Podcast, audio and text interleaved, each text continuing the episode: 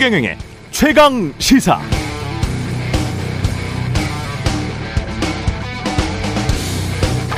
네, 지난 문재인 정부 때는 제가 경제쇼를 진행했었는데요. 그때 언론과 야권에서는 고용 관련해서 이런 비판을 많이 했습니다. 국민 세금으로 저질 공공 일자리만 늘린다.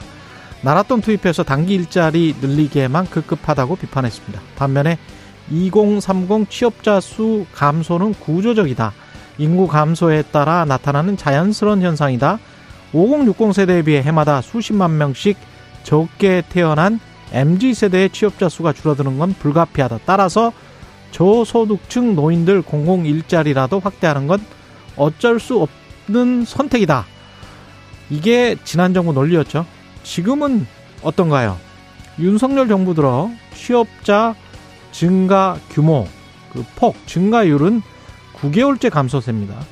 지난달에도 고용, 고령층을 제외하면 전체 취업자 수가 십만 명 넘게 줄었습니다. 지난 정부와 비슷한 현상이 또 나타나고 있는 거죠. 그렇다고 일, 이 년 안에 청년들을 위한 양질의 민간 일자리가 많이 만들어질 가능성은 희박해 보입니다. 투자도 소비도 감소할 조짐이고 잠재 성장률이 계속 떨어지고 있고 경제활동 인구는 계속 줄어들고 있기 때문입니다. 다 구조적 문제들입니다. 게다가 이제 무역 수지는 적자고 수출 대기업마저 힘들어하는데 아무리 세금 깎아주고 규제 완화한다고 해서 민간의 양질의 일자리가 늘어날까요? 노인 공공 일자리를 비판했던 현재 정부도 방향을 급선회하는 움직임을 보이고 있습니다. 일단 급한 불부터 꺼보자는 것이지만 그럼 과거 행태 말과는 모순이 되죠. 사실 이런 모순은 반복됩니다. 구조적 문제와 정책적 문제를 섞어버린 뒤에 정략적 비난의 도구로 삼으면 계속 여야가 바뀌면서 이런 모순들이 발생할 겁니다. 그러나 나아지지는 않겠죠. 여전히 정치도 언론도 하루살이에만 열중하고 있기 때문입니다.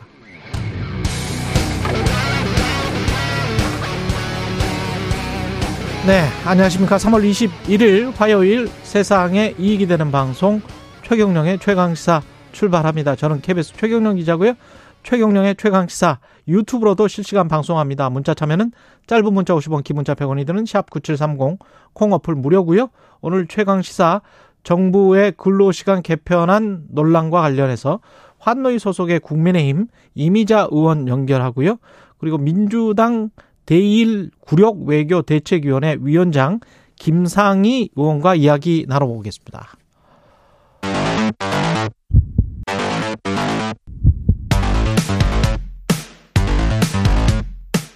오늘 아침 가장 뜨거운 뉴스 뉴스 언박싱.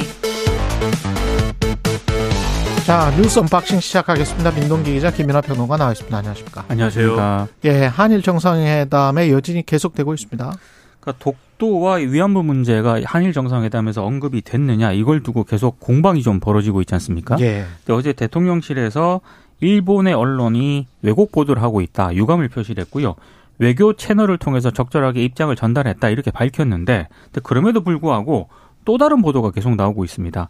산케이신문이 한일 정상회담에서 기시다 총리가 윤 대통령에게 후쿠시마 수산물 수입 규제 철폐를 요구했다, 이렇게 지금 보도를 했거든요. 이 보도에 대해서 어제도 대통령실에서 나온 입장은 공개할 수 없다, 정상회담에서 나온 발언을 공개할 수 없다는 그런 입장을 밝혔는데, 다만 대통령실 관계자가 몇 가지 원칙을 얘기를 한 게 있습니다.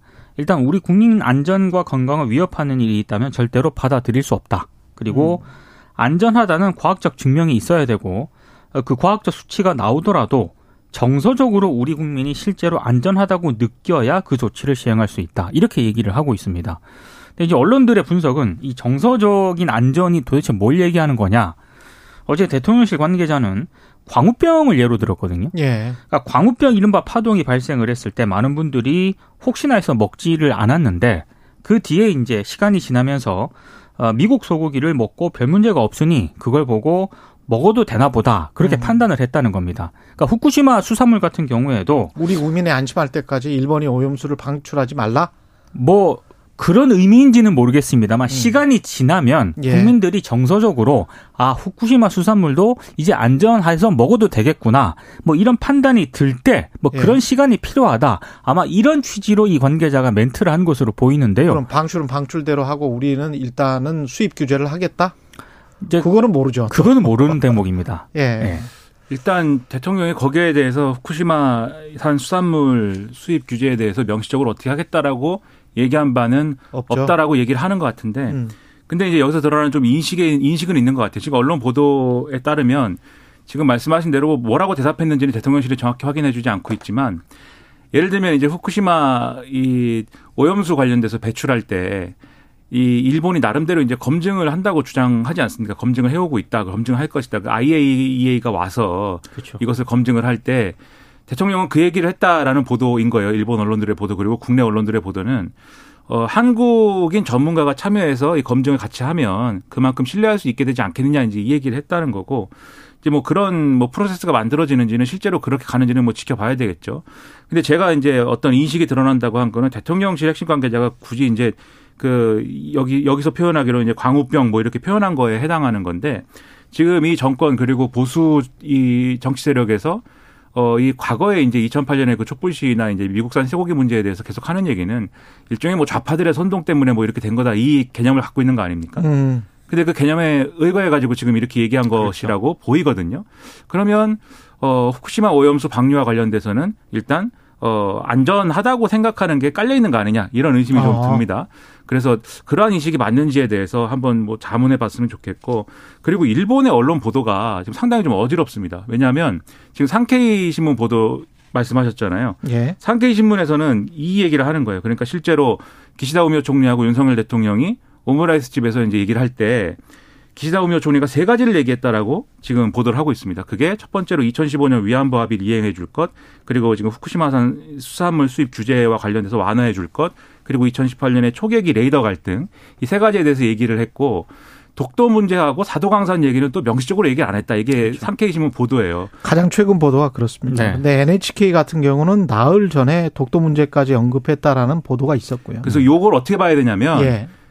이게 묘한 상황인데 기시다 후미오 총리에 가까운 정부 관계자는 음. 독도 얘기를 했다고 주장합니다. 그런데 지금 산케이신문의 스탠스는 뭐냐면 기시다 후미오 총리가 한국에 대해서 당당하지 못했다. 이거를 지금 얘기하고 싶은 거예요. 그래서 산케이 신문의 이제 이전의 사설 같은 걸 보면은 방금 말씀드린 이천십팔 년 초계기 레이더 갈등 있지 않습니까?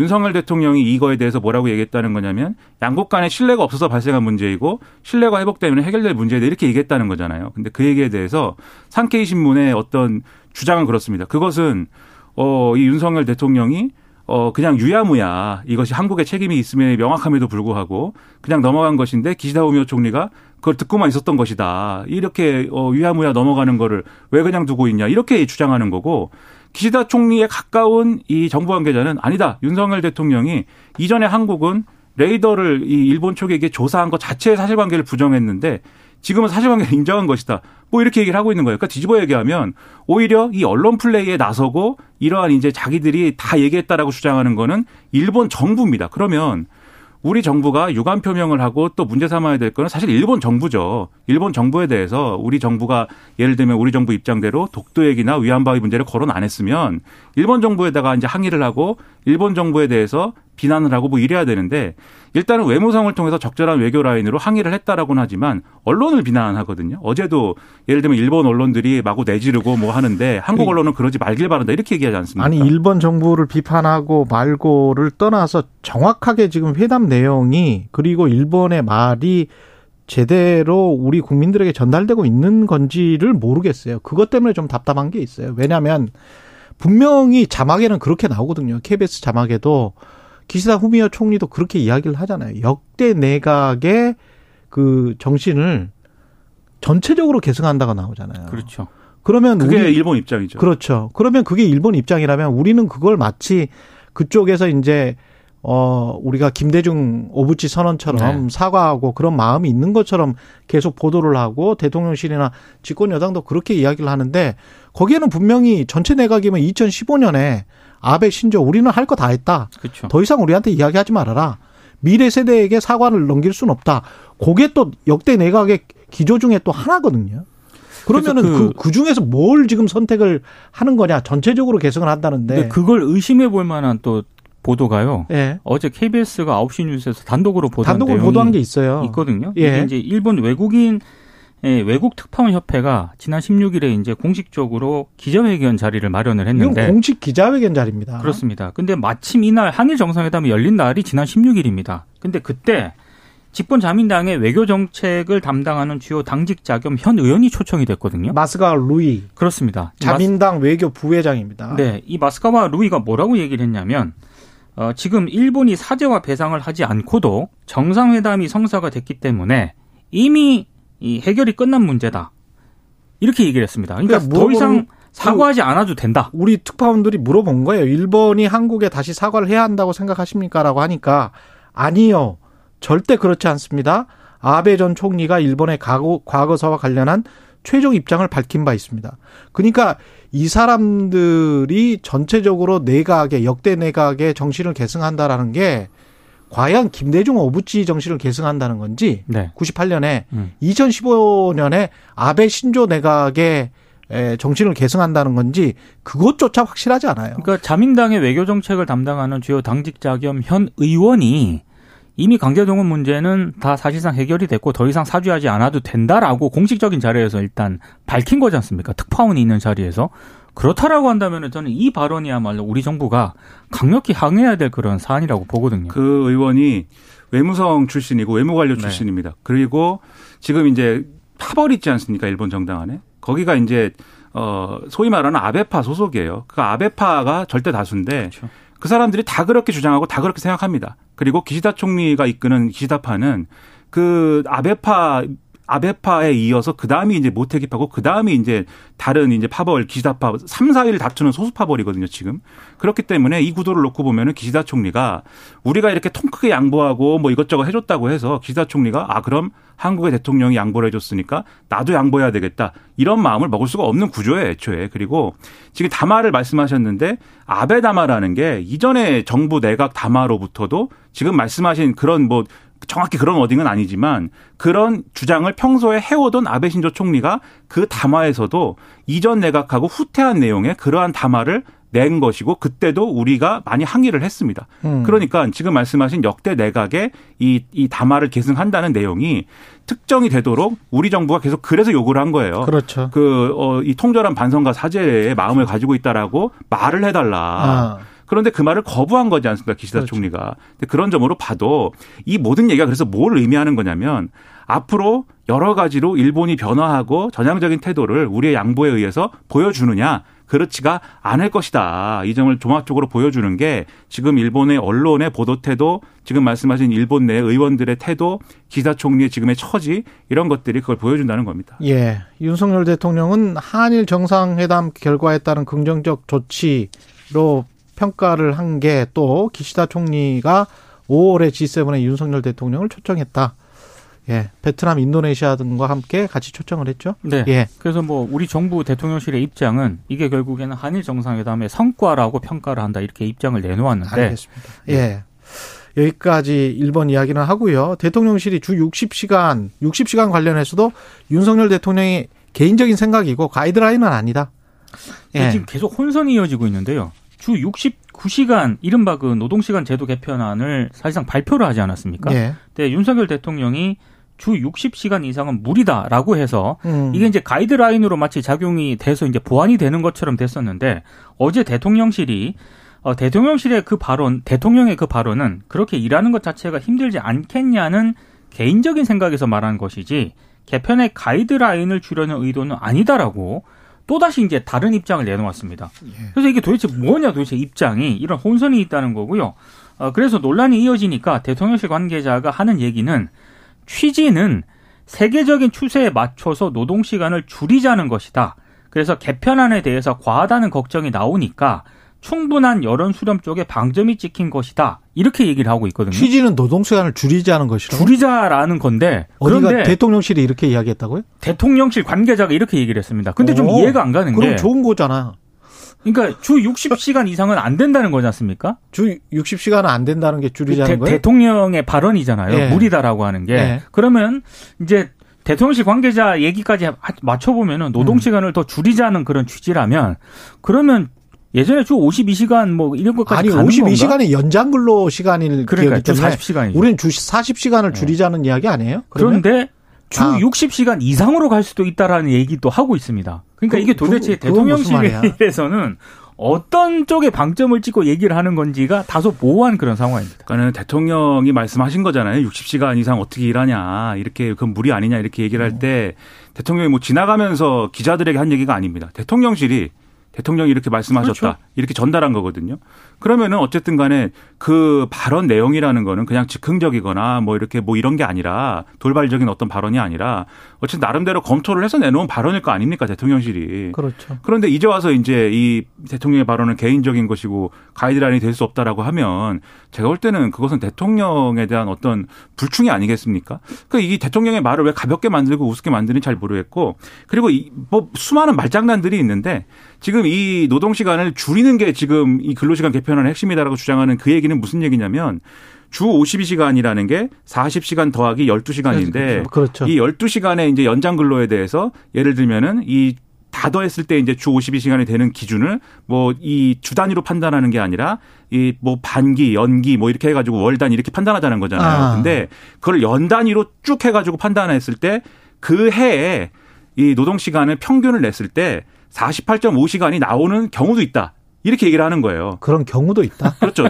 이 연을 다 평균을 냈을 때 그러면은 꼭 오십이 시간까지는 일을 안 해도 된다. 그렇죠. 그런 원래 우리가 원래 기본은 사십 시간 일하는데 그렇죠. 그런 수도 있다. 이렇게 얘기를 하는 건데, 그럼 저는 뒤집어 얘기를 하면 네. 지금 많은 이, 이 소위 말하는 근로시간 개편안에 대한 반발은 앞에 땡겨서 일하는 거는 잔뜩 일을 시켜놓고선 나머지 쉬는 거는 보장 안 해주지 않느냐 이거거든요. 그렇지. 그렇지. 근데 연을 다 이, 이, 이 계획표대로 했을 때 연 단위로 평균 내면 사십팔 점 오 시간이 될 수도 있다. 이게 거기에 대한 무슨 답이 됩니까? 그만큼 쉬어야지 이 사십팔 점 오 시간이라는 것도 되는 건데 이 쉬는 걸 어떻게 보장해 줄 거냐에 대해서는 어제 대통령실이 뭐 그거는 앞으로 이 단속을 잘할 수 있는 대안을 마련해 보겠다라고 얘기를 했지만 지금 그게 실제로 되는 건지 구체적인 건지 정부 없잖아요. 정부한테 정말 그냥 네. 무슨 청년 세대 엠지 노조 이런 분 들 말고요. 네. 정말 그 일반 직장인들 있지 않습니까? 이 직장인들 좀 만나서 얘기를 들었으면 좋겠습니다.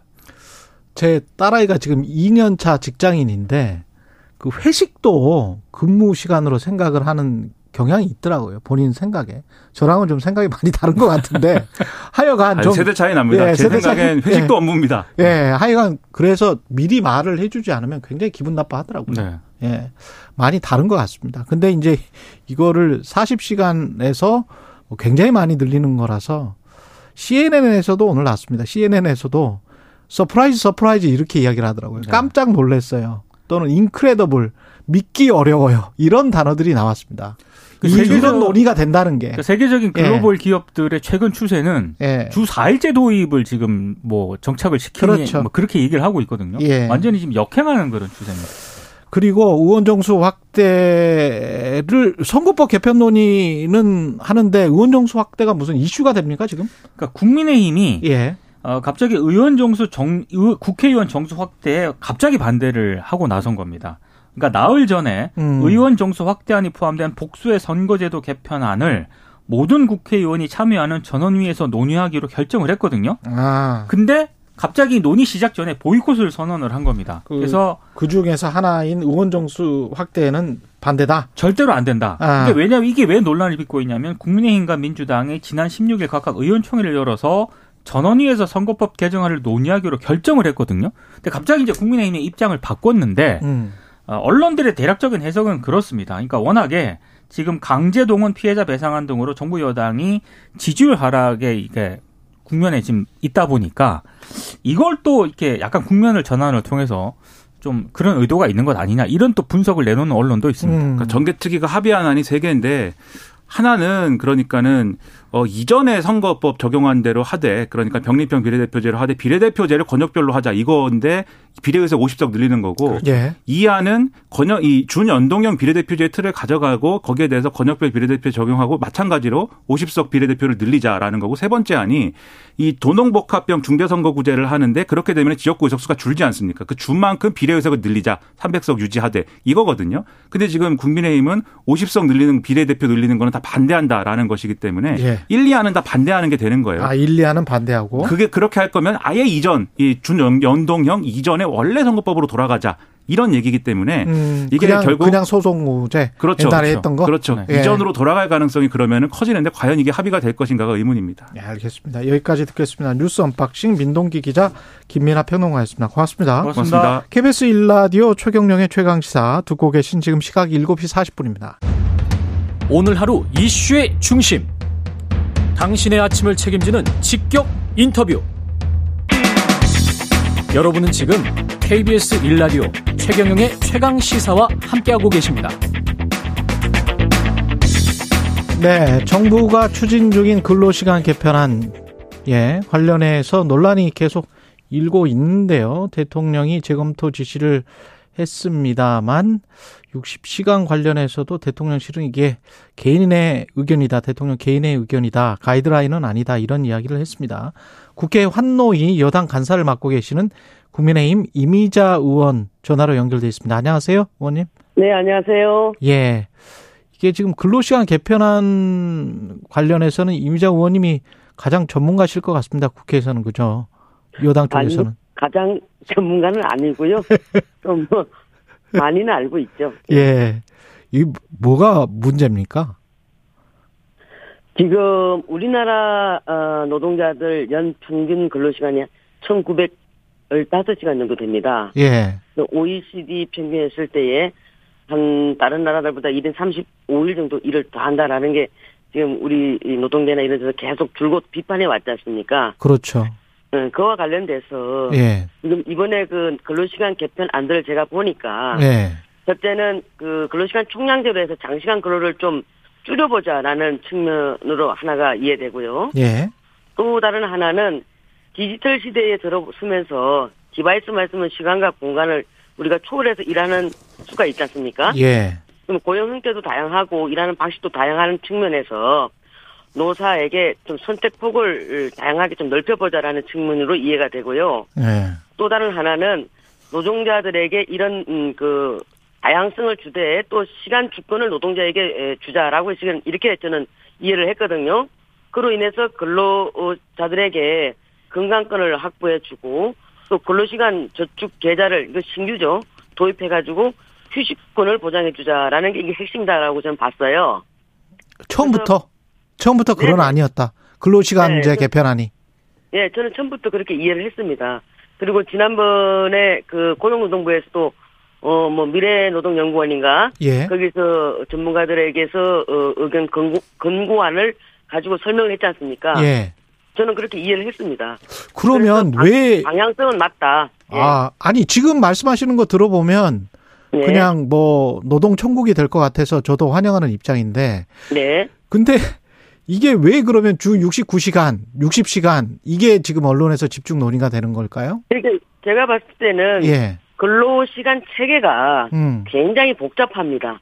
그러다 보니까 국민들께서는 이 부분들을 잘 이해하실 수도 없고 예. 그걸 보는 사람도 가끔가다 헷갈릴 때도 많아요. 예. 그러다 보니까 여기에 대한 이제 오해와 또 노동계에서 계속 그 육십구 시간 프레임을 갖고 나오니까 어. 그게 갇혀서 그렇게들 말씀하시는데 예. 지금 현재의 근로시간 체계를 보게 되면은 법정 근로시간이 주당 사십 시간 돼 있습니다. 사십 시간. 예, 그리고 예. 연장이 열두 시간 돼 있는데 예. 법정 근로시간도 이 부분을 상당히 변형 근로로 지금 저기 만들어 놓은 게 있거든요. 예. 여기 하나가 탄력적 근로시간이고 그렇죠. 또 다른 하나가 선택적 근로시간입니다. 예. 그래서 주 법정 시간 사십 시간을 지켜야 하는데 예. 각 우리가 업종이나 또 직종에 따라서 굉장히 시간을 요하는 분들이 있고 예를 들어서 뭐 계절 업종 계절 상품을 만든다거나 예. 또 뭐 선택적 근로시간 같은 경우에는 연구 개발한다거나 음. 이랬을 경우에는 평균 주 사십 시간만 지키면은 음. 이걸 변형해서 쓸 수 있도록 돼 있어요. 그렇죠. 이게 예. 예, 이 주 이내에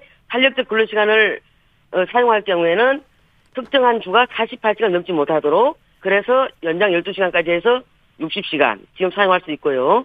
그다음에 또 탄력적 근로시간 관련돼 가지고는 자, 근데 저 의원님 지금 말씀하시는 예. 건 기본이 이제 주 사십 시간 베이스로 해서 그거를 주 예, 예. 어떤 주에는 늘릴 수 있다 뭐 이런 이야기잖아요. 예, 예. 그래서 그거는 다 그, 인정하는 거죠. 예. 아니 그러니까 저, 제 얘기를 한번 들어보시라고요. 예, 예.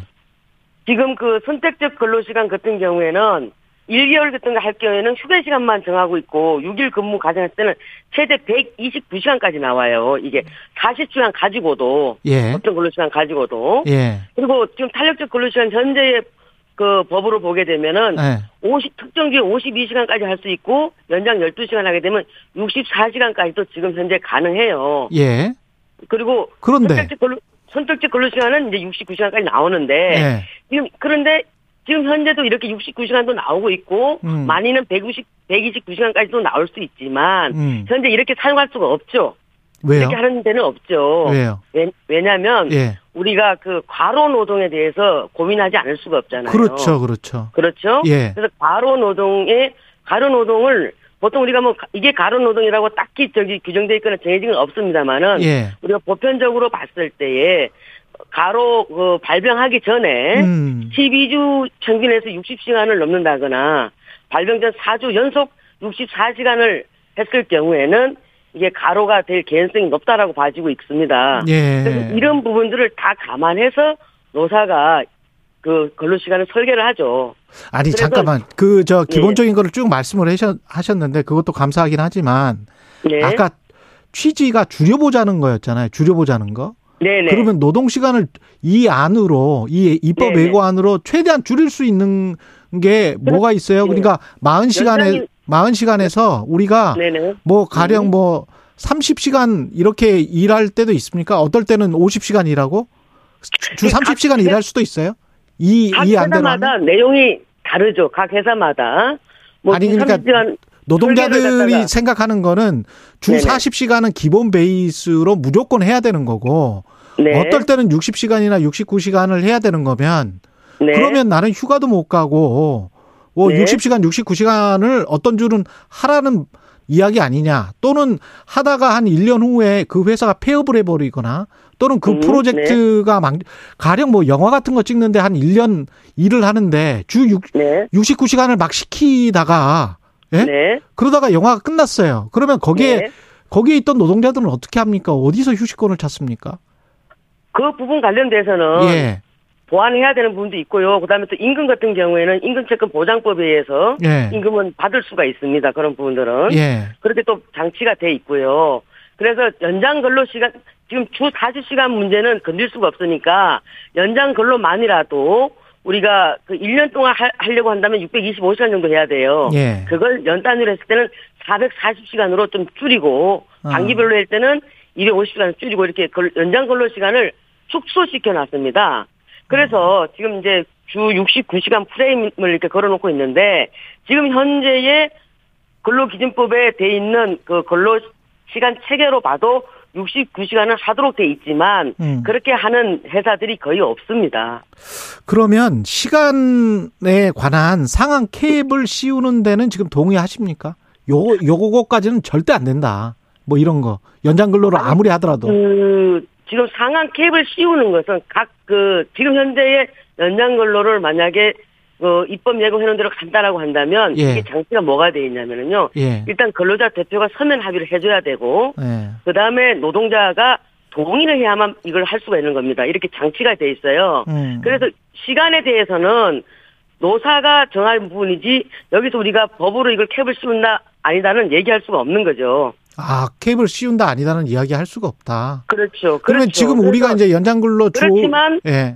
우리가 그렇지만 우리 사회 통념상 봤을 때에 네. 가로 노동이 상당히 문제가 되고 있지 않습니까? 그렇죠.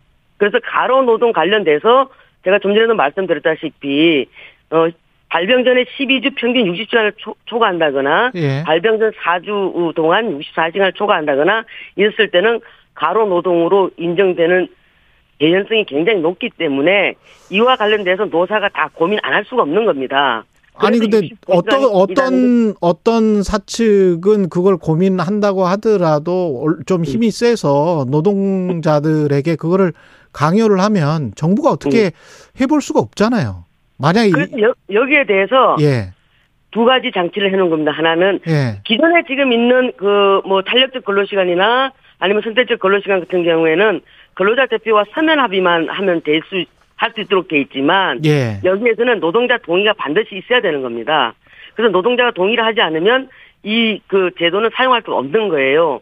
그럼에도 불구하고 지금 말씀하신 말씀하신 것처럼 예. 강요를 할 수도 있죠, 그죠? 그죠. 강요를 할 수도 있겠죠. 예, 예.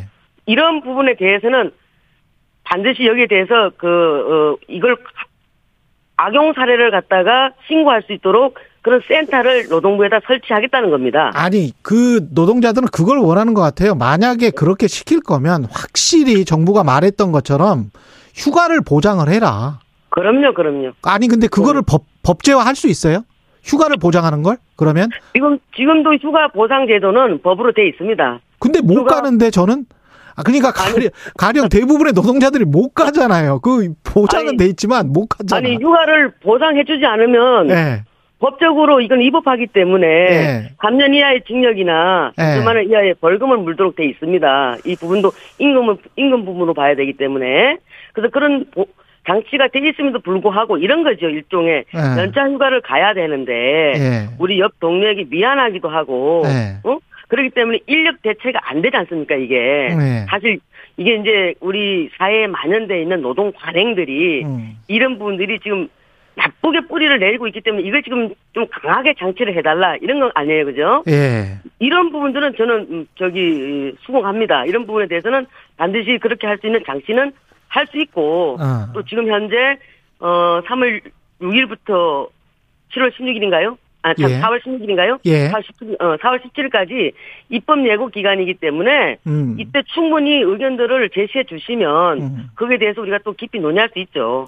그리고 지금 뭐 한 일 분밖에 안 남았는데 예. 민주노총에서는 주장하는 게 이게 뭐 주, 연장 근로시간을 그, 이, 좀 늘리게 되면 제조업과 예. 서비스직이 가장 타격을 받는데 왜 정부나 대통령실은 어, 한 팔천 명대는, 칠천, 칠천, 팔천 명대는 사무직 노동자 중심의 엠지노조가 가장 중요하다고 하느냐, 왜 그쪽만, 그쪽하고만 이야기하느냐, 이렇게 지금 비판을 하고 있던데 어떻게 생각하십니까?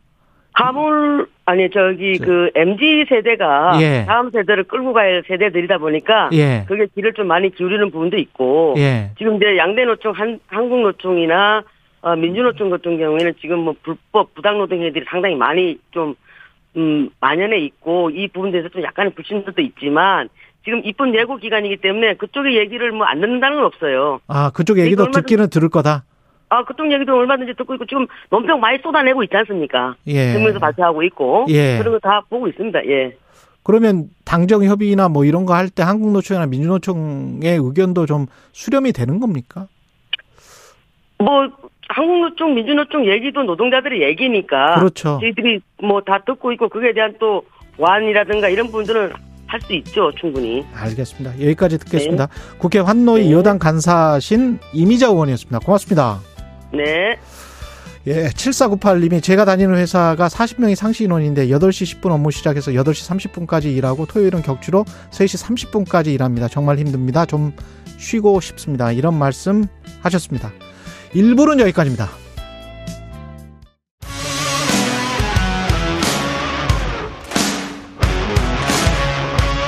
오늘 하루 이슈의 중심 최경영의 최강시사. 네, 한일 정상회담 여진이 계속되고 있습니다. 관련해서 더불어민주당 대일구력 외교 대책위원회 위원장이시죠. 김상희 의원 전화로 연결되어 있습니다. 안녕하세요, 의원님. 네, 안녕하세요. 예. 아, 몸, 몸이 좀 안 좋으세요? 아니, 괜찮습니다. 아침이라 목소리가 약간 아, 가라앉았어요. 그래, 예, 예, 예. 깜짝 놀랐습니다. 네. 이, 저, 한일 정상회담 관련해서는 지금 문제가 많은 정상회담이었다, 이렇게 판단하시는 건가요? 아, 네, 그렇습니다. 지금 뭐, 어, 저뿐만이 아니라, 그, 국민들의 그, 여론을 보, 보아서도 알겠지만, 국민들이 정말, 이번에 한일 정상회담은 아주 최악의 외교 참사고 그리고 굴욕 외교였다라고 평가를 하고 있습니다. 예. 실질적으로 사실은 그 이미 가기 전부터 이런 것들이 사실 예상되었었고 어, 국민들께서 많이 우려를 하고 또 촉구하기도 하고 반대도 했습니다. 어, 무엇보다 지금 어, 아주 팔십 년 동안 고통 속에서 그리고 삼십 년 동안 법률 투쟁을 하면서 피해자들이 얻어낸 그 대법원 판결 어, 이것을 무시하고 음. 어, 그리고 일본의 사죄도 배상도 없이 우리 기업이 돈을 내는 아주 굴욕적인 이 강제동원 해법을 어, 가지고 어, 이제 일본을 간 거 아니겠습니까? 정상회담하러. 예. 어, 이건 정말 국민, 도저히 국민도 납득이 안 되는 그 방, 그 해법인데 이것을 들고 가서 어, 일본에게 그야말로 조공 바치듯이 바쳤습니다. 일본은 뭐 이렇게 얘기를 했다고 합니다. 일본이 아주 학수고대하던 해법이다. 이렇게 이제 얘기했다고 김태우 실장도 예. 얘기를 했는데. 일본도 깜짝 놀랐다. 네, 일본도 예. 깜짝 놀랐다는 거 아닙니까? 깜짝 놀랄 정도의 선물 보따리를 갖다가 바쳤는데, 아 그러면 가서 거기서 일정 정도 호, 호응을 기대를 음. 어, 했겠고. 일본에 상응하는 뭐, 조치. 예. 네. 그런데 그 박진정한 말대로 어, 컵에 반 정도 물을 채웠으니까 나머지는 좀 채워달라. 뭐 이렇게 이제 기대를 한 것 같습니다. 그런데 오히려 가서 완전히 대한민국이 호구를 잡힌 것 같습니다. 긍정적으로 평가할 부분은 전혀 없을까요? 전혀 없습니다. 저, 저, 저는 전혀 정말 없어요. 이렇게까지 완벽하게 음. 어, 일본의 말대로 완벽하게 일본이 승리하고 우리가 완벽한 정말 굴욕 외교는 지금, 지금까지 역사상 없었던 그런 그 외교라고 생각합니다. 대통령실이나 집권여당 쪽의 이야기는 십이 년 만에 일단 만났다. 정상회담을 했다. 그리고 이제 물꼬를 텄다. 그리고 화이트리스트도 그쪽에서 아마 아, 제대로 할 것이다. 뭐 이런 것들 스텝 바이 스텝으로 단계별로 하는 게 그 사람들 속성이기 때문에 단계별로 나올 것이다. 뭐 이렇게 주장을 하고 있지 않습니까? 그 말이 전혀 공허한 말이라고 하는 것이 보여지는 것이 예. 그 이후에 그 이후에 그 정 그 일본의 정계와 언론에서 보여준 것들입니다. 예. 이미 그 일본에 있을 때 정상회담 하고 있을 때 그 관방부 장관 얘기는 어 우리 그 정상회담에서 위안부 합의 이행 문제라든가. 그리고 독도 영유권 문제를 거론했다는 거 아닙니까? 네. 네. 엔에이치케이 보도는 그랬죠. 정상회담을 하고 있었던 일 박 이 일 동안에 일어난 일입니다. 그게. 음. 그리고 언론에서도 그리고 정치권에서 계속 나오는 얘기가 후쿠시마 수입 그 오염수 방류하는 문제도 이해를 구했고 음. 후쿠시마 수산물 그 수입 규제도 완화해달라고 했다는 겁니다. 네. 이 모든 사안은 어, 우리 대한민국으로서는 한 발자국도 양보하기 어려운 사안들입니다. 음. 이 그 일본 강제동원, 일제 강제동원 문제도 우리가 도저히 받아들일 수 없는 그 요구들을 계속했던 것이 때문에 이렇게 한일 관계가 어려워진 건데 지금 이 사안들, 지금 얘기하고 있는 위안부, 후쿠시마, 독도 이런 문제들은 우리가 한 발자국도 양보할 수 없는 일이고 우리 국민들의 어, 국익을 위해서, 우리 국민들을 위해서는 우리가 확실하게 관철시켜야 되는 문제입니다. 어, 지금 한일 정상회담을 하겠다고 할 때 예. 어, 우리가 그 어, 대통령께 요구한 사항입니다. 한일 기시다 총리를 만나면 음. 무엇보다도 강제동원 관련해서는 사죄와 배상 없이는 어렵다고 하는 것을 분명하게 얘기해야 되고 음. 그거와 더불어서 어, 후쿠시마 오염수 방류하는 문제, 독도 영유권 문제, 사도 강산, 군함도 문제 이런 부분들을 확실하게 짚어야 된다. 그냥 가서 갖다 바치고만 오면 안 되지 않습니까? 음. 그런데 가서 그야말로 바칠 생각만 하고 간 것 같습니다. 지금 야권이 제기했던 그런 문제는 전혀 어, 대통령이 이야기를 하지 않았다. 그러니까 대통령은 얘기를 우리 대통령은 얘기를 안 했는데 예. 거꾸로 일본이 얘기한 겁니다. 적반하장이죠. 근데 위안부랄지 뭐 독도 문제 뭐 관련해서 후쿠시마 오염수 관련해서 대통령실은 일본 언론이 왜곡 보도를 하고 있다. 아무 근거도 없이 일단 내지르고 사실이 아닌 것으로 밝혀지면 슬그머니 빠지고 일본 언론을 탓하고 있거든요. 그러면서 대한민국 언론도 이런 행태를 하면 안 된다. 뭐 이런 네, 식의 부끄러운 얘기입니다. 부끄러운 얘기. 부끄러운 이야기다. 네, 네. 한일 정상회담 할 때 이게 언론뿐만이 아니라 이미 정부 공식적 관방 부장관이 브리핑을 했습니다. 예. 그 얘기는 어떻게 답변할 겁니까, 정부가? 관방부 장관이 브리핑을 한 네, 것은. 네, 브리핑을 했습니다. 독도 예. 문제하고 예. 어, 후쿠시마 문제를 얘기했다라고 얘기를 했고. 관방부 장관이 그랬죠. 네, 예. 했습니다. 그리고 거기에 참여했던 또 그 정치인들도 어, 배석했던 정치인들이죠. 예. 그리고 또 정치인들하고도 또 만나지 않았습니까? 음. 그 사람들이 우리 대통령한테 당당하게 요구를 한 거예요, 이 부분을. 그런데 우리 문제는 저는 일단은 저쪽에서 그렇게 제기했을 때 대통령이 뭐라고 했느냐, 그게 중요합니다. 우리가 음. 대통령한테 요구한 것은 일본이 얘기를 하든 안 하든 예. 우리가 당당하게 독도 문제라든가 후쿠시마 오염수는 당장 정말 다음 달이 될지 다, 다다음 달이 될지 모르는 일입니다. 예. 이 부분에 대해서는 명 확실하게 못을 받고 와야 되는 거거든요. 근데 대통령 그런데 대통령은 그 얘기를 안 한 거예요. 안 하고 저쪽에서 얘기했는데 음. 기시다가 얘기하고 다른 정치인들이 얘기를 했는데 그거에 대해서 윤석열 대통령은 반박이나. 뭐라고 대, 다, 답변했느냐. 그것이 명확하지가 않은 거예요. 그 정상회담 내용은 뭐, 뭐 공개할 수 없다 이런 이야기잖아요. 아니 김태... 저쪽은 관, 관방부 장관이 이야기를, 그 얘기를 하는데 아니 우리는 왜 얘기를 못합니까? 아... 아니 그리고 분명히 우리가 도저히 양보할 수 없는 얘기를 기시다가 했으면 그러면 윤석열 대통령이 이렇게 이렇게 응답을 했고 우리 국민들의 걱정을 안, 할, 안 하도록 했다. 그리고 우리가 당당하게 했다. 이거 얘기해야 되는 거 아닙니까?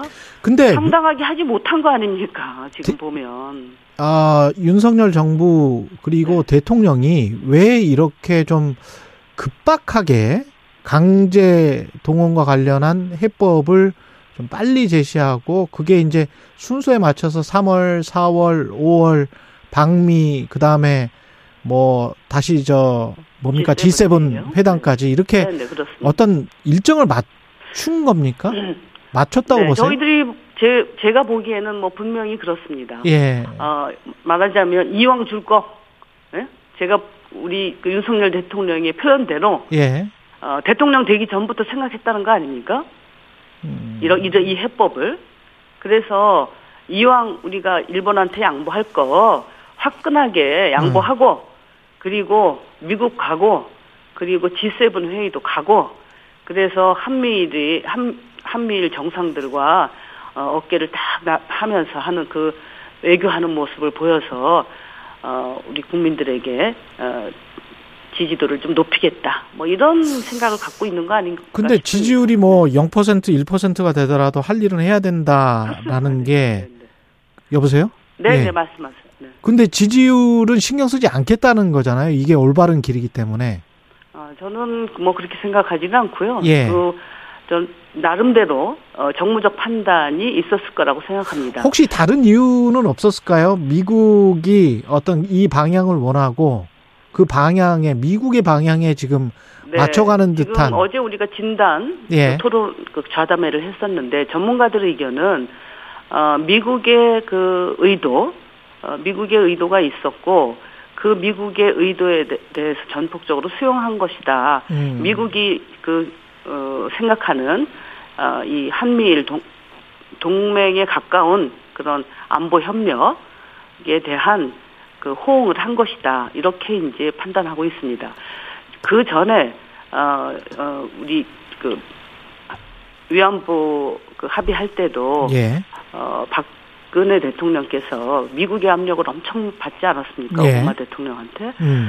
어, 지금 블링컨이 그 당시에 사실은 그 역할을 했던 사람입니다. 음. 어, 마찬가지로 이번에 특히 이제 미중 갈등이 굉장히 심해지고. 또 새롭게 사, 그 어, 세계가 신냉전 구도로 이렇게 지금 좁혀져 가고 있는 그쪽으로 나가고 있는 상황에서 어, 미국의 그런 그 의도가 있었고 그 미국의 의도에 일본은 뭐 적극적으로 호응했고 어, 또 일본은 일본 나름대로의 이쪽에서의 아시아에서의 군사나 경제 패권에 대해서 어, 나름대로의 어, 생각이 있는.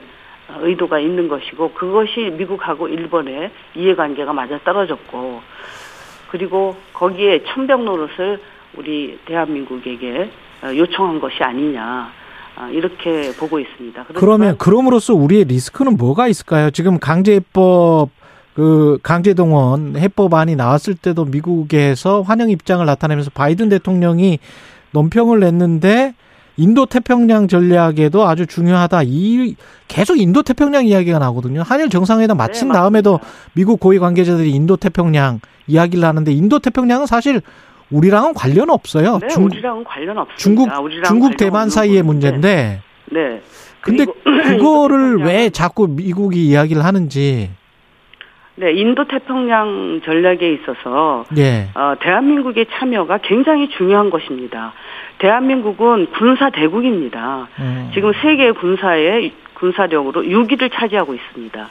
그렇기 때문에 인도 태평양 전략을 어, 워낙에는 일본이 먼저 주창을 했고 그것을 어, 지금 미중 갈등이 심해지면서 적극적으로 지금 그 미국이 수용하면서 확대해 나가고 있는 것이고 음. 이것이 지금 어, 이, 이, 그 미, 미국, 중국, 어, 러시아 간의 이 신냉전 구도의 어, 새로운 그런 어, 어떤 절, 그 군사 패권 전략으로 미국하고 일본의 이해관계가 맞아 떨어진 것입니다. 우리가 빨려 들어간다? 네, 우리는 여기에 빨려 들어가서는 안 됩니다. 아. 우리가 여기에 빨려 들어가서는 그야말로 어, 그 북중로를 강화시키게 되고 예. 북중로의 강화는 우리에게 굉장히 안보적으로 불리한 상황을 만들게 되는 것입니다. 음.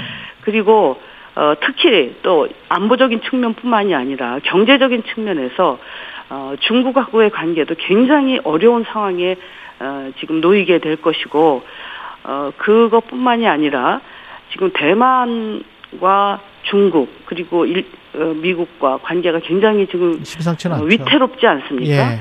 만약에 대만에서 어떤 그, 어, 특, 그 상황이 음. 비상한 상황이 발생한다 그러면 우리는 이 지금 인도 태평양 인태 전략에 동참한 그런 그 어, 한미일 동맹에 가까운 그런 그 어, 국가로서 거기에 빨려 들어갈 가능성이 상당히 높고 그렇게 될 경우에는 사실은 어, 북중로의 그런 어, 그 구도 속에서 예. 우리와 북한과의 관계도 굉장히 위태로워질 수 있습니다. 그래서 우리의 안보에 아주 어, 위기 상황을 발생할 가능성도 있기 때문에 예. 지금 우리가 어, 인태 전략에 적극적으로 합류하는 것은 굉장히 위험한 그런 구, 군사 전략이라고 생각합니다. 민주당은 어떻게 그 생각을 하세요? 어떻게 해야 된다고 봅니까? 그러면 한 일본과의 관계 개선에는 찬성을 하시는 거잖아요, 그죠?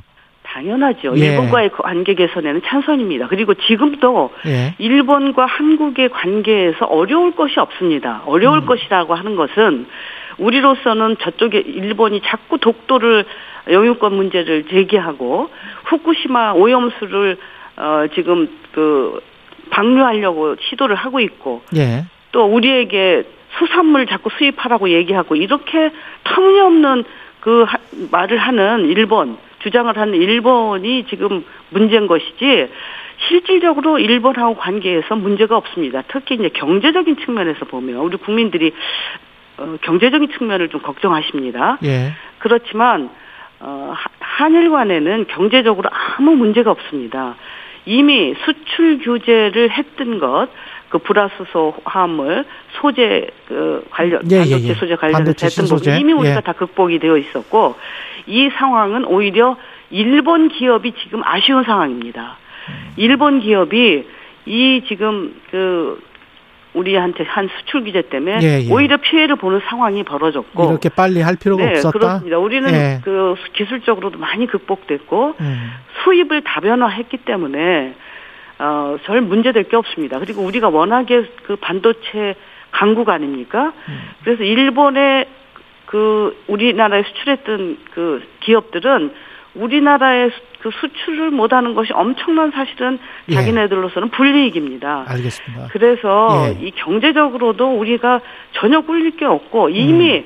어, 우리가 경, 그 경제적 측면에서는 일본을 음. 많이 따라 거의 다 따라잡고 추월하는 수준입니다. 알겠습니다. 그 당 문제 하나만 여쭤보고 네네. 끝낼게요. 지금 저 검찰이 네네. 이번 주에 이재명 대표를 불구속 기소할 것 같은데. 김용민 의원은 일 심 재판에서 유죄가 나와도 대표직을 유지할 수 있다. 법적으로는 그렇다. 네. 무죄 추정의 원칙이기 때문에 이렇게 네, 네. 주장을 하고 있던데 의원님 네. 생각은 어떠십니까? 뭐 일단 그렇습니다. 우리가 지난번에 그 네. 체포동의안 났을 때도 뭐 아쉬움은 있었지만 어, 부여를 시켰고요. 예. 지금 전반적으로 이재명 대표에 대한 어, 검찰의 공격이 도를 넘고 있다고 지금 보고 있고 명백하게 정치적 의도가 있다고 저희는 보고 있습니다.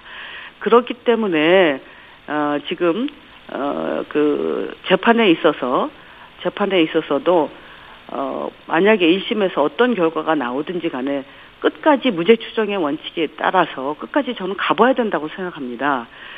어, 검찰은 분명하게 지금 정치적 의도로 여러 가지 지금 어, 이재명 대표를 지금 올가매고 있는데 끝까지 가봐야 된다는 거는 대표 대법까지도 말씀하시는 거예요? 대법까지는 가야 된다고 생각합니다. 그러면 그래서, 그때까지도 네. 이재명 대표 체제가 유지되는 게 당연하다? 저는 그거 대표 체제가 저는 유지되어야 된다만. 그렇지 않다라고 하는 것은 음. 어, 우리 당원들과 또 국회의원들의 평가 판단입니다. 그때는 판단을 해봐야 된다. 제가 예. 중간중간에 가다가 뭐 예. 대법원까지는 무조건 대, 그, 이재명 대표가 유지하고 가야 된다. 이것은 지금 정치에서는 사실 통용되지 않는 말입니다. 예. 어디까지나 정치고 그동안 그 정치가 보아오지 않았습니까? 예. 이런 사법적인 리스크 아니라 하더라도 예. 그 지도부가 어, 제대로 당을 잘 이끌지 못하고 음. 그리고 총선에 있어서 상당히 어려움을 처한다고 하면 여러 가지 변수가 생기는 것입니다. 음. 그렇지만 이 사법적인 그 문제 때문에 예. 재판과 관련해서 어, 재판과 관련해서 이래야 된다 저래야 된다라고 얘기하는 것은 아. 어, 저는 부적절하다고 봅니다. 어차피 알겠습니다.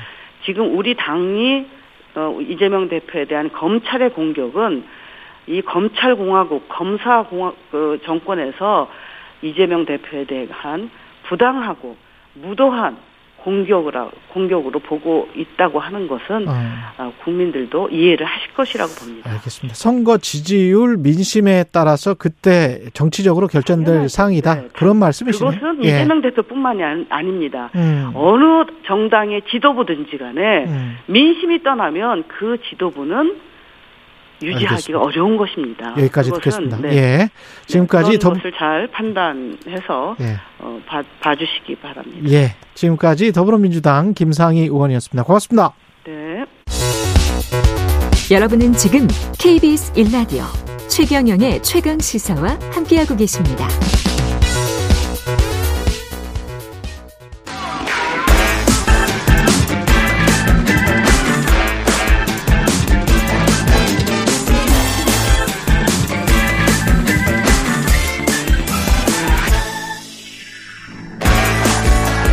네, 최근의 최강시사 한 번 더 뉴스 시간입니다. 오늘은 정은정 작가와 함께하겠습니다.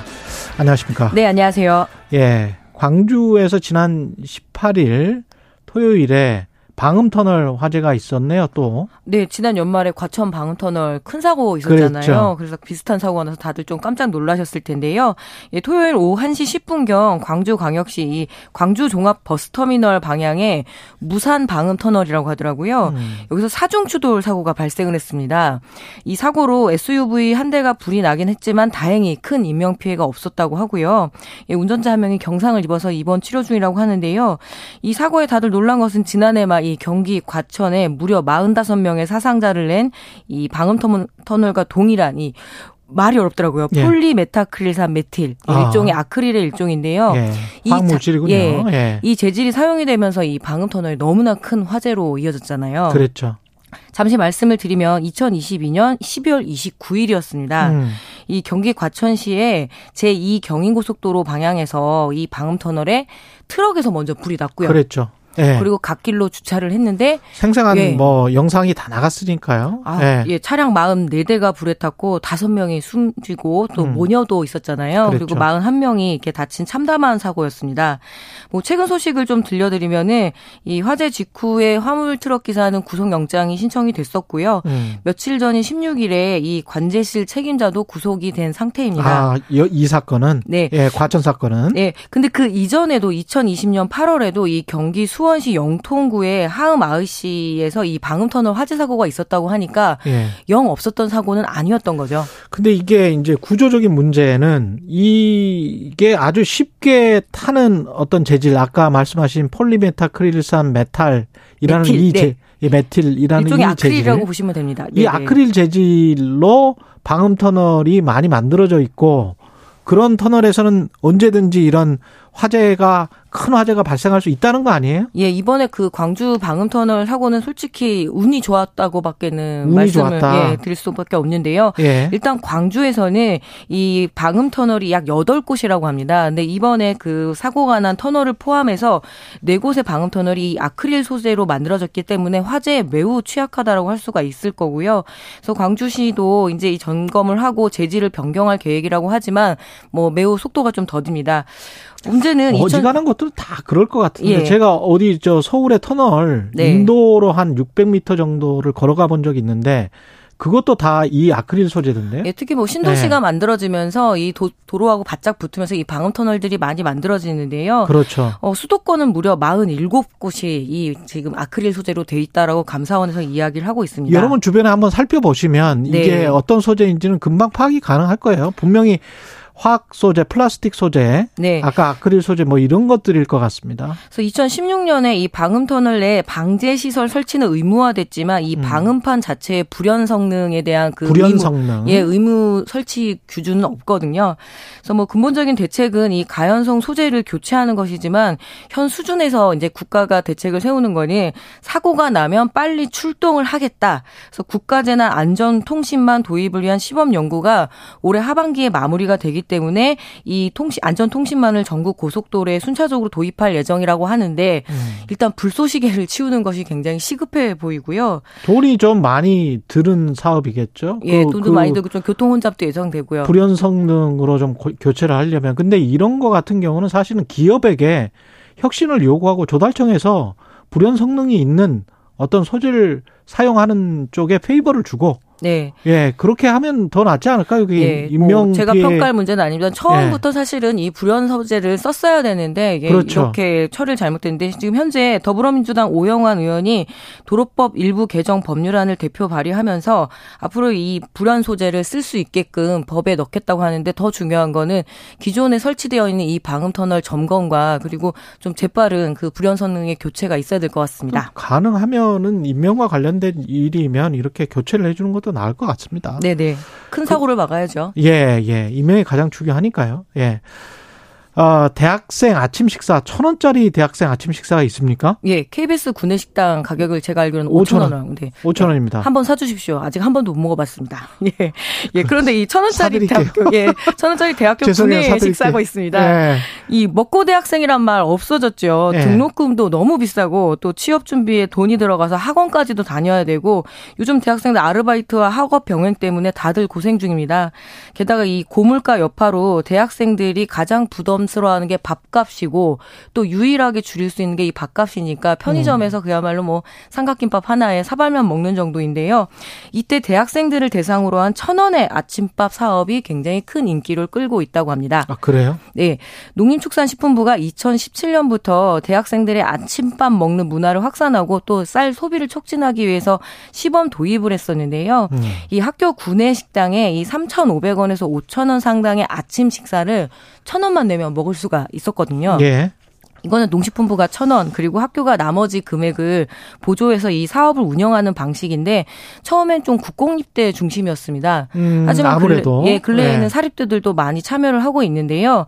이 사업 관여, 관련해서 참여 대학이 연간 식수 인원이 이천십칠 년에 한 열 개 정도 대학이 참여를 했는데 작년에는 무려 스물여덟 개 대학, 올해는 마흔한 곳의 대학이 그 신청을 해서 지금 식수 인원이 무려 육십팔만 명입니다. 음. 어 근데 전국의 대학이 무려 삼백삼십 개거든요. 그렇죠, 그렇죠. 그러니까 이게 혜택이 한 십 퍼센트 정도밖에 되지 않기 때문에 음. 조금 더 확장이 돼야 되는데 역시나 또 예산의 문제가 혜, 있습니다. 혜택이 십 퍼센트. 그럼 나머지는 예. 이제 정부가 보조를 해준다는 이야기겠죠. 예. 원재료 비용이나 이런 것들은 예. 천 원 훨씬 이상 들 거니까. 그래서 최소 지금 십억 정도, 십오억 정도가 필요한데 한 오, 예, 오억 정도밖에 배, 아, 그러니까 절, 전체 대학생들을 먹이려면 더 많은 돈이 필요하지만 예. 현재 이 시범 사업에 배치된 돈이 돈이 겨우 오억 정도입니다. 아, 예. 그래요? 십 퍼센트만 하는데도? 예, 지난번에 그 농해수위에서 적어도 십오억 정도는 증액을 해야 된다라고 의결을 했지만 오억으로 동결이 됐습니다. 이게 그럼, 십 원짜리, 아니, 천 원짜리 네네. 아침이죠? 네네, 아침 식사에 한해서요. 신경숙 님이 멋지네요. 천 원짜리 정심이라니 이런 말씀을 해주셨는데. 아침 식사에 한해서요? 아침과 네. 정심을 다 천 원으로 해주는 방법은 없을까요? 어, 그러려면 예산이 많이 늘어나야 되긴 하겠지만. 예. 그래서 농식품부가 예산상 신청 인원을 다 수용할 수는 없고,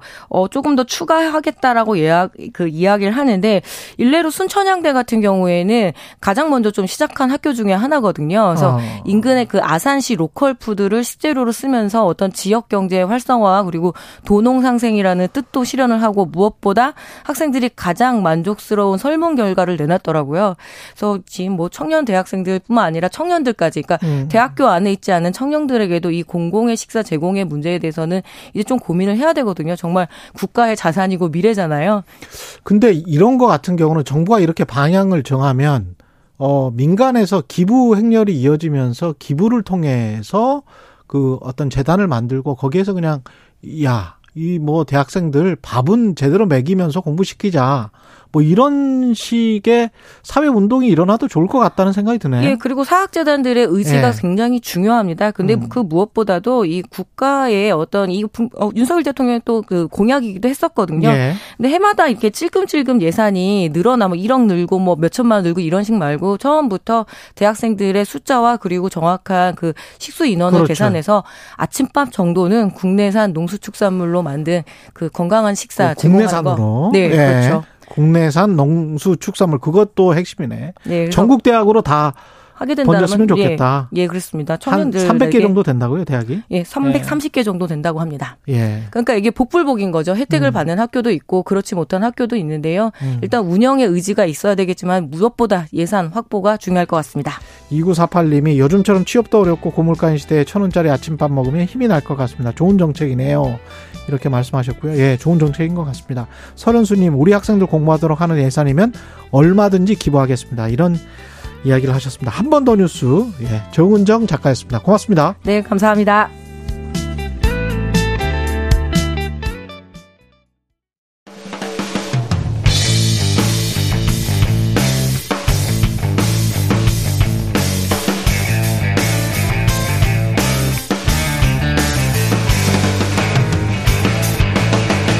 최경영의 최강 시사.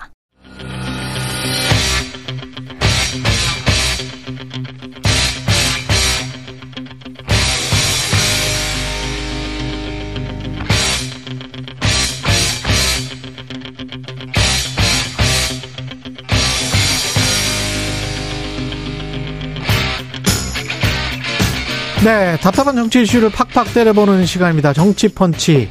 원래는 김재원 의원이었는데 오늘은 아니네요. 예, 천하람 국민의힘 순천갑 당협위원장 연결돼 있습니다. 안녕하세요. 네, 안녕하세요. 천하람입니다. 어, 어디십니까? 좀 멀리 감이 뭐, 뭐, 먼 곳인 것 같아요. 아, 네. 제가 어제는 대구에서 이제 낙선 인사를 하고요. 아, 낙선 인사. 기차를 타고 대구에서 순천으로 가는 중입니다. 아, 대구에서 순천으로 가는 중이군요. 네네. 예, 감이 안 좋을 수가 있겠습니다. 예. 아, 네. 예. 네. 그, 지금 저 천하용인 팀과 함께 브로, 블로그도 만드셨죠? 네, 맞습니다. 전당대회 이후에 만드신 거예요? 어, 네, 저희가 이제 그전부터 끝나고 나서는 글을 많이 써보자라는 논의는 했었는데. 예. 예, 본격적으로는 뭐 다 같이 낙선하고 예. 만든 게 맞습니다. 네. 어떤 글이 주로 올라옵니까?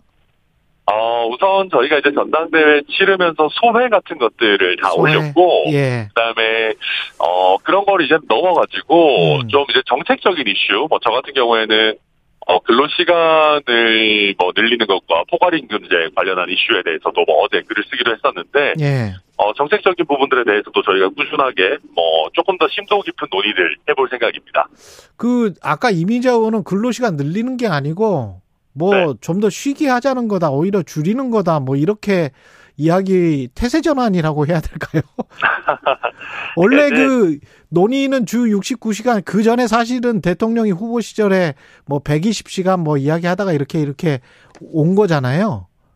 그러니까 근데 이제 그 조금 더 유연하게 예. 뭐 시축적으로 하자라는 취지는 알겠는데 예. 어찌됐든 한 주에 최대 근로할 수 있는 시간이 늘어난다라는 것은 맞거든요. 아. 그러니까 이제 근로자들이 받아들이기에는 예. 지금 오십이 시간도 제대로 안 지키는 회사들도 많습니다. 어. 게다가 이게 지금 포괄임금제랑 이렇게 합쳐지다 보니까 아니 그 우리가 공짜 야근을 해야 되는 범위가 더 늘어나는 거 아니야? 그러니까 무제한 공짜 야근을 해야 되는 거 아니야? 하는 불안감들이 사실 근로자들 사이에 있는 것이거든요. 예. 그래서 이런 어떤 사실 공짜 야근을 허용하는 포괄임금제에 대해서 제대로 우리가 음. 어, 대안을 제시하지 않으면서 한 주에 할 수 있는 근로시간을 뭐 무작정 늘린다.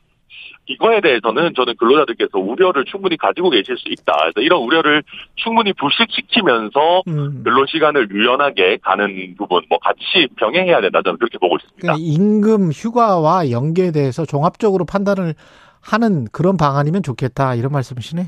네, 맞습니다. 예. 지금 저 지난번에 전당대회에서는 성공적이었습니까? 돌풍을 일으키지 못했다. 이런 평가도 있습니다만. 어, 네, 뭐, 낙선한 선거가 다 아쉽죠. 어, 예. 낙선했는데 뭐 성공입니다. 이런 것도 좀 우스울 수 있는데, 예. 어, 그래도, 어, 제 입장에서는 제가 가지고 있는 어떤 정치적인 인지도나 아니면은 음. 쌓아놓은 정치적인 자산에 비해서는 나름대로 선전한 결과 아닌가 싶고요. 예. 어, 제가 만약에 조금 더 인지도나 중량감이 있는 상황에서 좀 빨리 출발했다면은, 음. 어, 제가 이제 양강 아니면 일, 이 위 주자로서 이렇게 뛰어들었다면은 제가 내놓는 메시지들의 어떤 파괴력이나 전달력이 더 좋지 않았을까 하는 아쉬움이 있고요. 예. 뭐, 그럼에도 불구하고, 어, 이번에 일을 겪으면서, 전당대회를 치르면서, 어, 정치 스타트업을 차린 것 같다라는 생각이 듭니다. 정치 뭐요?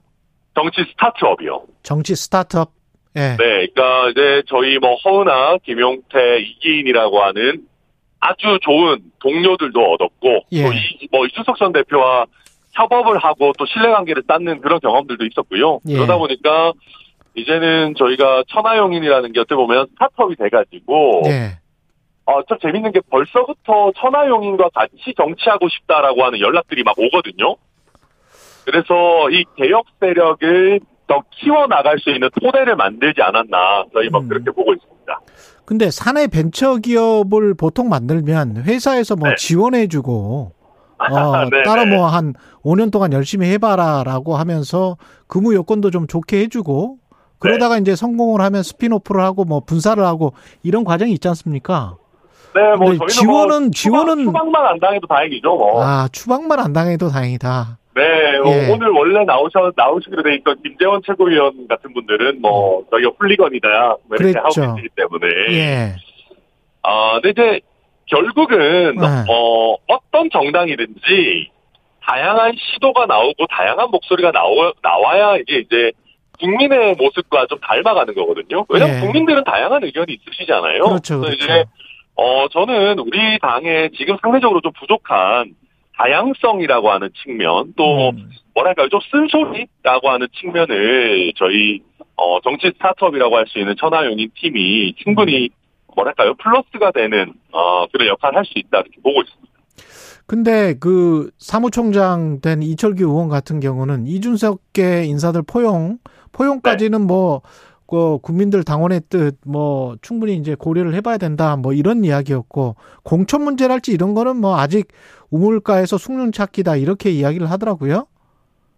어, 제가 봤을 때도 지금 이제 어떻게 보면, 당내 개혁 세력, 내지는 쓴소리를 하는 세력을 어떻게 해야 될지에 대해서 지도부도 입장 정리가 잘 안 된 것 같아요. 안 돼 있다. 예. 네, 그래서, 어, 저도 그냥 급하게 생각하지는 않고요. 음. 그리고 뭐, 뭐 누구가 누구를 포용하고 품고 이렇게 하는데 음. 글쎄요 저는 그런 시혜적인 내지는 뭐 동정적인 그런 관계 원하지 않습니다. 이게 서로 이게 대등한 파트너라고 생각하면서 이게 서로가 서로의 어떻게 보면 어, 보완적인 역할을 한다라고 생각해야 이게 논의가 되는 것이지. 총선 다가오면 아마 우리를 찾을 것이다. 아니 뭐. 저희가 대놓고 그렇게까지 얘기는 안 하겠습니다만은. 대놓고 그렇게까지 이야기는 하지 않지만, 대놓고 이야기를 하셨네요, 지금. 그래서 이제, 어, 그렇게 가야 되는 것이지. 예. 우리가 권력을 갖고 있는데, 어, 너네한테 공천 줄지 말지 우리 마음이야 이렇게 간다면은 아. 저는 그런 자세가 과연 국민들께 어쩌, 어떻게 비춰질까 좀 걱정이 됩니다. 그렇군요. 한일 정상회담 관련해서는 어떤 입장이세요? 어, 뭐, 사실, 제가 이제 엊그제까지, 어, 여당의 대표가 되겠다라고 뛰었던 사람 입장에서, 예. 어, 정부에 대해서 또 평가하는 것은 아직 좀 조심스러운 면들이 좀 있습니다. 근데 예. 이제, 어, 결국에 국민들께서 평가하시는 것은, 음. 우리가 이 회담을 통해서 어떤 것을 얻었느냐. 예. 라고 하는 것인데 지금 어 단기적으로 보이는 성과 외에도 저는 우리 대한민국의 외교 당국이라고 하는 곳이 예. 나름대로 물밑에서 뭐 많은 노력과 또 성과를 얻기 위한 그런 뭐 시도들을 하지 않았을까 어 중장기적으로 어떤 성과가 나오지 않겠는가 뭐 기대하고 있습니다. 좀 더 봐보자. 네네 맞습니다. 지금 당장은 약간 실망스럽습니까? 아 이게 또. 이렇게 자꾸 이렇게 또 유도신문을 하시고 아니 있어요. 아니 그게 아니고 유승민 의원 같은 경우에 네. 피해자가 가해자의 마음으로 얻는 게 이게 왜 피해자가 가해자의 마음을 얻어야 되냐 이렇게 지금 반문을 했잖아요. 어 저도 이제 결국 우리가 외교도 물론 국가 대 국가의 관계이긴 합니다만은 예. 결국 이 외교라는 것이 지속 가능하고 다음 정부가 들어와서 또다시 어떤 방향성이 바뀌거나 하지 않으려면은 음.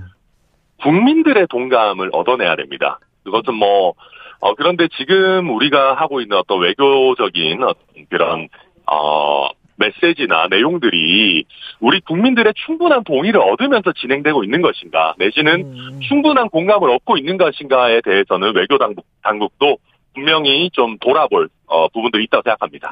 국민의힘 지지율이 떨어지고 대통령 지지율도 하여간 수치상으로는 좀 그렇습니다. 네. 그 관련해서 그게 근로시간이랄지 이게 지금 한일 정상회담 전후 이게 영향을 미쳤다고 보세요? 어, 네. 물론 뭐 지금 큰 이슈들이 영향을 미치고 있을 것이고 예. 아무래도 그 전당대회 때 있었던 어떤 기대감들 음. 어, 특히 국민의힘이 조금 더 뭐랄까요 좀 어, 변화되고 어, 좀 더 나은 모습을 보여줄 것이다 내지는 개혁될 것이다라고 하는 기대감을 가진 분들이 분명히 계셨을 겁니다. 근데 네. 이제 어, 그런 부분들이 사실 결과에서는 잘 표현이 안 되다 보니까, 어, 어 좀 전당대회 컨벤션 효과가 기대한 방향으로 안 가고 있는 건 아닌가.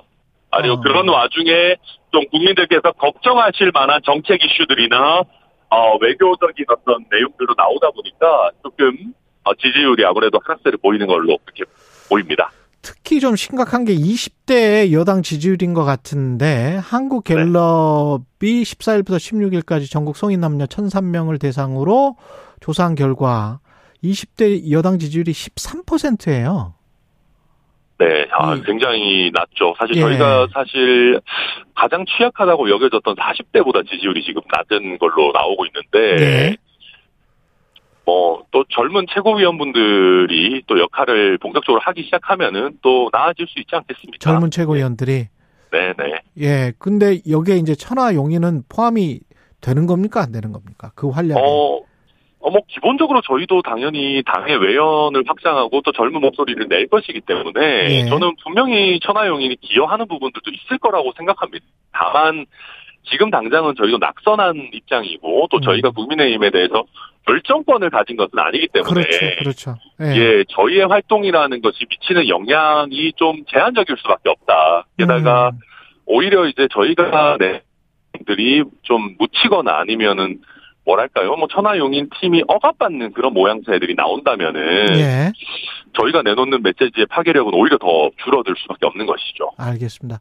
제가 방금 언급한 여론조사 한국갤럽은 자세한 내용 중앙선거 여론조사심의 홈페이지를 참조하시면 되고요. 그리고 선거법 개편과 관련해서 네. 어, 좀 급작스럽게 국민의힘 지도부가 의원 정수 확대는 절대 안 된다. 세 가지 안 중에서 네. 어, 이런 반대 표명을 한 이유는 뭘까요? 어, 뭐 아무래도 여론을 좀 살핀 게 아닌가 싶습니다. 아. 예, 이게 이제 뭐 사실은 우리 국민들께서 국회의원 늘리는 거에 대해서 굉장히 사실 좀 거부감이 많으시지 않습니까? 네. 아, 그러다 보니까 여당 입장에서도 지지율이 하락하는 국면에 어. 여보세요? 잠시 끊어진 것 같습니다. 아, 끊어졌군요. 이게 아무래도 열차에서 어, 통화를 하다 보면 아까 그 음성이 아주 잘 들어왔을 때가 있었는데 그럴 때가 있는 반면에 갑자기 또 예, 어, 중간중간에 움직이고 있는 거니까요. 예. 아까 말씀드린 여론조사 개요 다시 한번 읽어드릴게요. 한국갤럽이 지난 십사일부터 십육일까지 전국 성인 남녀 천삼 명을 대상으로 조사한 결과였고요. 신뢰 수준은 구십오 퍼센트, 표본 오차는 플러스 마이너스 삼 점 일 퍼센트포인트. 예, 이십 대 여당 지지율 십삼 퍼센트로 집계됐다. 근데 이제 이십 대 그 표본은 아주 작기 때문에 그거는 또 표본 오차가 확 벌어집니다. 예. 그거는, 어, 이야기를 다시 한번 해드리고요. 지금 연락, 연결됐죠? 아, 네. 아, 역시 베테랑 진행자 아침입니다. 아, 요즘 뭐 기차에 있다 보니까 연결 상태가. 예, 아무래도 그, 아무래도 그래요. 그 네, 새, 아유, 죄송합니다. 새 네. 원내대표는 누가 되는 게 나을까요? 어떻게 보세요? 어떤 분이 하는 게 좋습니까? 네, 뭐, 제가 여기서 뭐 무슨 특정한 분을 거론하는 게 무슨 의미가 있겠습니까? 근데 예. 이제, 어, 상대적으로 음. 조금, 뭐랄까요. 이렇게 좀 다른 목소리 내실 수 있고, 또 수도권 네. 선거에 도움이 될 만한 분이라면은, 어, 그나마 조금 더 의미가 있는 분이 아닐까 생각합니다. 알겠습니다. 여기까지 듣겠습니다. 네, 정치펀치 천하람 국민의힘 순천갑 당협위원장이었습니다. 고맙습니다. 네, 감사합니다.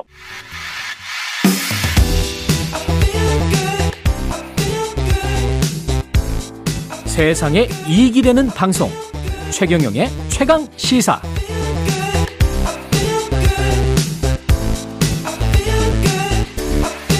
네, 최경영의 최강시사 듣고 계십니다.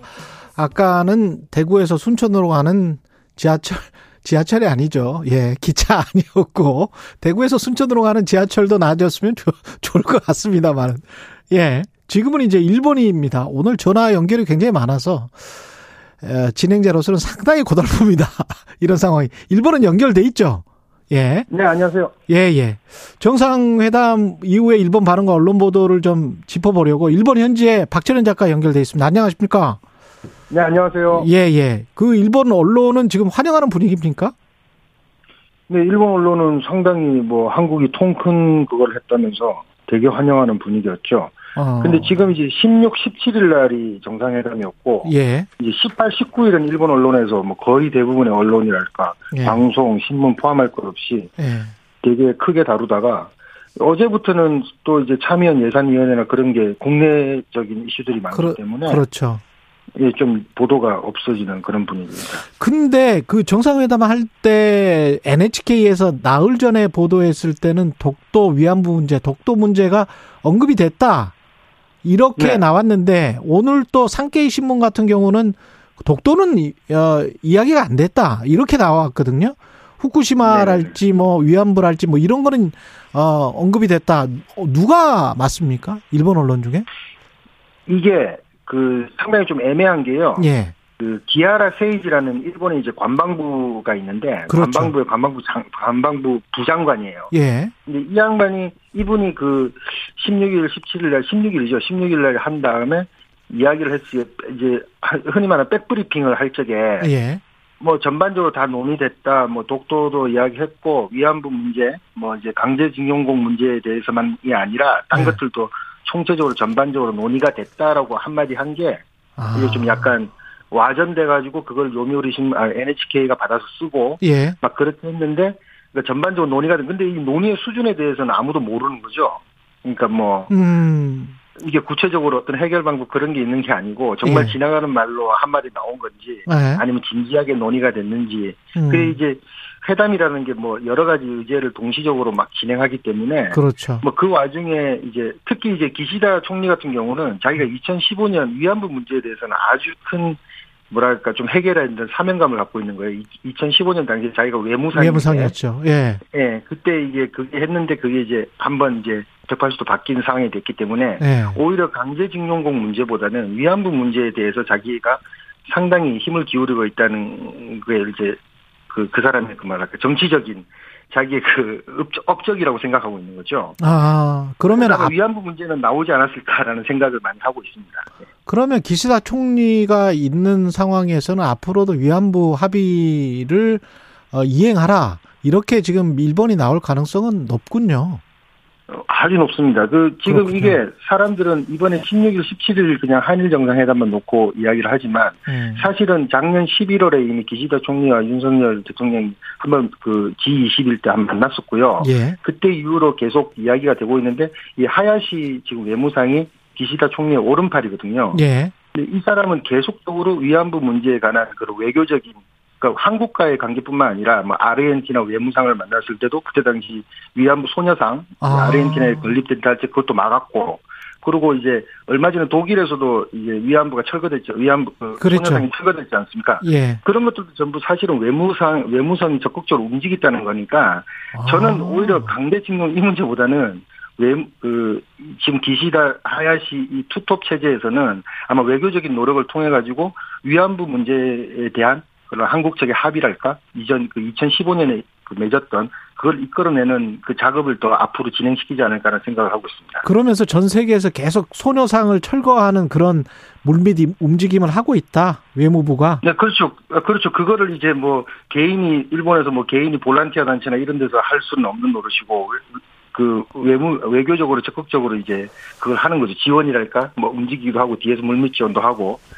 그 후쿠시마 뭐. 오염수 같은 경우는 일본 입장은 뭡니까? 그냥 뭐 본인들이 충분하게 검증했으니까 받아들여라는 건가요? 뭐 그렇죠. 일본 내에서는 그 이제 일본 국내 문제라고 생각하고 있습니다. 아, 일본 일본 국내 일본 문제다. 정부에서는 예. 어차피 국내 문제에서 이런 국제적인 그런 방류 수치랄까 그런 것들을 다 내렸기 때문에 예. 우리가 우리 앞바다에 뭐 내보낸다는데 왜 한국이 저러냐, 중국이 저러냐 뭐 이런 식의 태도를 계속 일관되게 유지해오고 있기 때문에. 근데 그게 공해상으로 결국은 흘러 들어가는 것이고 그렇게 국내 문제면은 본인들 영토에다 그냥 계속 놔두면 되는 거 아니에요? 근데 이제 영토에 놔둘 데가 없으니까 이제 방류한다는 거죠. 일본의 입장은. 지금 이제 계속 물탱크를 마련해가지고 예. 그 물탱크 위성사진이나 그런 걸 보면 나오는데요. 그렇죠. 뭐 어마어마한 면적입니다. 뭐 거의 뭐 제가 보기엔 백만 평방미터 이상의 지금 물탱크가 있어요. 그렇죠. 그러니까 그 더 이상 뭐 할 수가 없다는 그런 상황에 도달했기 때문에 그 뭐 재작년에 그런 상황이라고 뭐 이야기가 나왔죠. 그래가지고 뭐 그 한 이 년, 일 년 정도 이렇게 협의를 해가지고 그 물탱크에 있는 오염수를 일종의 이제 관 같은 거를 뚫어가지고 계속 방류하겠다 이런 거 아니에요 지금? 그렇죠. 이제 정화 정화조 시설을 만들어갖고 정화조랄까 그게 이제 희석시키는 음. 시설을 만들어서 음. 뭐 그 작업도 엄청 뭐 그 그 작업 한 일 년 뭐 일, 이 년 가까이 했다는 거죠. 쉽게 말하면. 일본 언론에서나 비비씨 나온 걸 보면은 이걸 완벽하게 믿을 수 있느냐 그런 네. 의문이 많이 나오던데 일본 현지 주민들 반응이랄지 이런 거는 어떻습니까? 현지에서는 당연히 반대를 많이 하고 있고 왜냐하면 어? 직접적으로 어업에 관련된 그렇죠. 거기 때문에 예. 어업 청산을 반대하고 있는데 이 전국적인 뉴스나 그런 데서는 어. 거의 뭐 이제 뭐 뭐라 그럴까 뭐 어쩔 수 없는 거 아니야 뭐 이런 식의 태도가 많이 보도라든가 사람들 그 외 지역에 사는 사람들은 예. 뭐 어쩔 수 없지 않냐 뭐 예. 이런 식의 이야기가 많죠. 대통령실은 이번 정상회담으로 일본의 마음을 열었다. 이게 이번 네. 정상회담의 의의다. 실제로 마음이 열렸습니까? 여론을 보면 확실히 뭐 그런 것 같기는 한데. 예. 근데 뭐 사실 이번 한일 정상회담 뭐 한국에서 많이 보도가 되고 있지만 거의 줄 거 다 줬다라고 봐야 되거든요. 예. 네. 근데 그거를 이제 일본 국민도 당연히 알고 있죠. 요미우리나 음. 뭐 아사히나 요미우리는 좀 보수적인 신문이고 아사히는 좀 진보적인 신문이라고 하지만 예. 여기서도 이제 한일 정상회담 자체를 긍정 평가한 게 육십오 퍼센트, 육십삼 퍼센트 뭐 이런 식으로 나왔고요. 그렇죠. 예, 그러니까, 그리고 무엇보다 이 기시다 총리가 상당히 지금 지지율이 엄청나게 떨어진 상태에서 답보 상태였어요. 삼십 퍼센트 예. 조금 넘어갈까 말까 이런 음. 정도였는데, 이번에 요미우리 신문이 긴급 여론조사를 했는데, 십칠일부터 십구일간에. 근데 이제, 여론, 여론조사 해가지고 여론이 많이 올라가지고 사십 퍼센트대를 회복을, 이제 회복을 했죠. 예. 그래가지고, 보통 일본에서는 기시다, 뭐야, 내각의 총리 지지율이 뭐 삼십 퍼센트 이하로 내려가면은 상당히 뭐 총해산을 해야 된다. 선거를 새로 하자. 뭐 이런 이야기가 나오는데, 예. 지금 기시다 총리가 거의 반년 넘게 그 정도 수준이었어요. 삼십 퍼센트대 초반이었는데, 음. 아주 위험한 수역이었는데, 이번에 이거 한일 정상회담 잘해가지고 사십 퍼센트, 그리고 아사히수도 삼십팔 퍼센트, 삼십오 퍼센트 이렇게 가지고 올라왔기 때문에 엔에이치케이는 또 사십 퍼센트 이상 올라왔어요. 네. 그러니까 지금 일본 정부 입장에서는 기시다 총리 입장에서 아주 뭐 좋겠죠. 예. 기분이 그... 좋아 좋다고 보입니다. 일본은 적극적으로 지금 인도 미국의 인도 태평양 전략에 참여하자는 거잖아요. 일본 인도 태평양 전략 자체가 뭐 일본이 거의 뭐 주도적으로 주도적으로 하고 예. 거기 그것과 관련해서 이제 중국에는 적대적입니까? 일본 여론이나 지도부가 어떻습니까?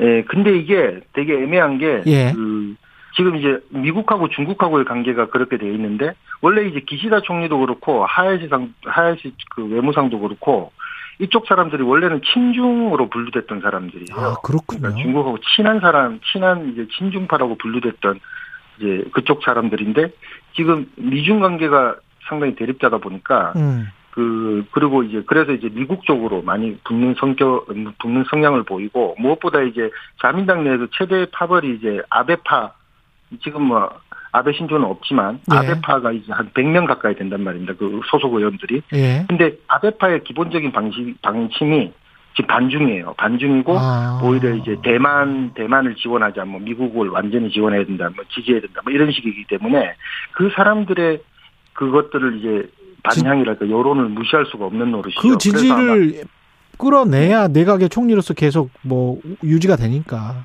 네, 그렇죠, 그렇죠. 예. 그러니까 뭐. 솔직히 기시다 총리는 당내 파벌로 따지면 네 번째 수준밖에 안 되기 그렇죠. 때문에 네. 이번에 총리가 된 것도 사실 뭐 그 세이와 정책연구소라는 그 아베파하고 음. 그다음에 아소파 두 파의 지원을 얻기 때문에 거의 된 거였거든요. 그렇군요. 작년에 네네네. 우리가 참 입장이 묘하게 꼬이 꼬이게 되는 상황으로 점점 가고 있는 것 같은데 윤석열 대통령이 용기는 생명의 열쇠. 라고 게이오대 연설하면서 아, 오카쿠라덴신 예. 오카쿠라덴신 이 사람은 어, 어, 식민지론자였죠.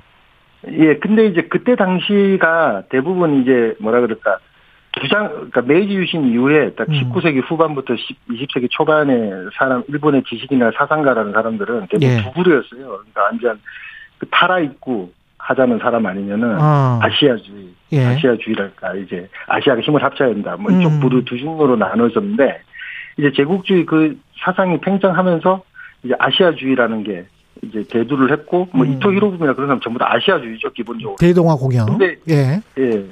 이 양반은 근데 이분은 또 오카쿠라 텐신이라는 사람은 뭐.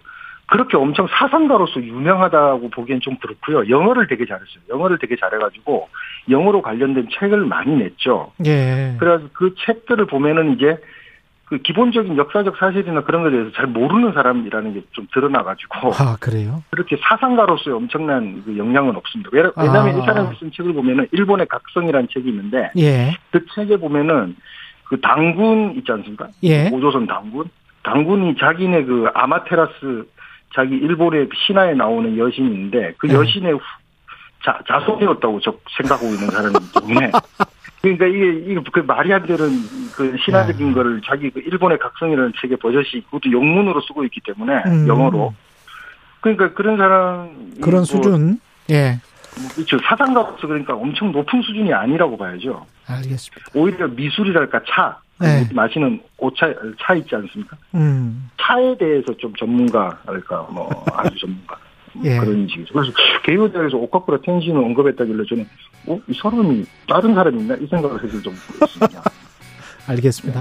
네. 여기까지 듣겠습니다. 예, 자주 연결이 됐으면 좋겠습니다. 지금까지 일본 예. 현지 박철현 작가였습니다. 고맙습니다.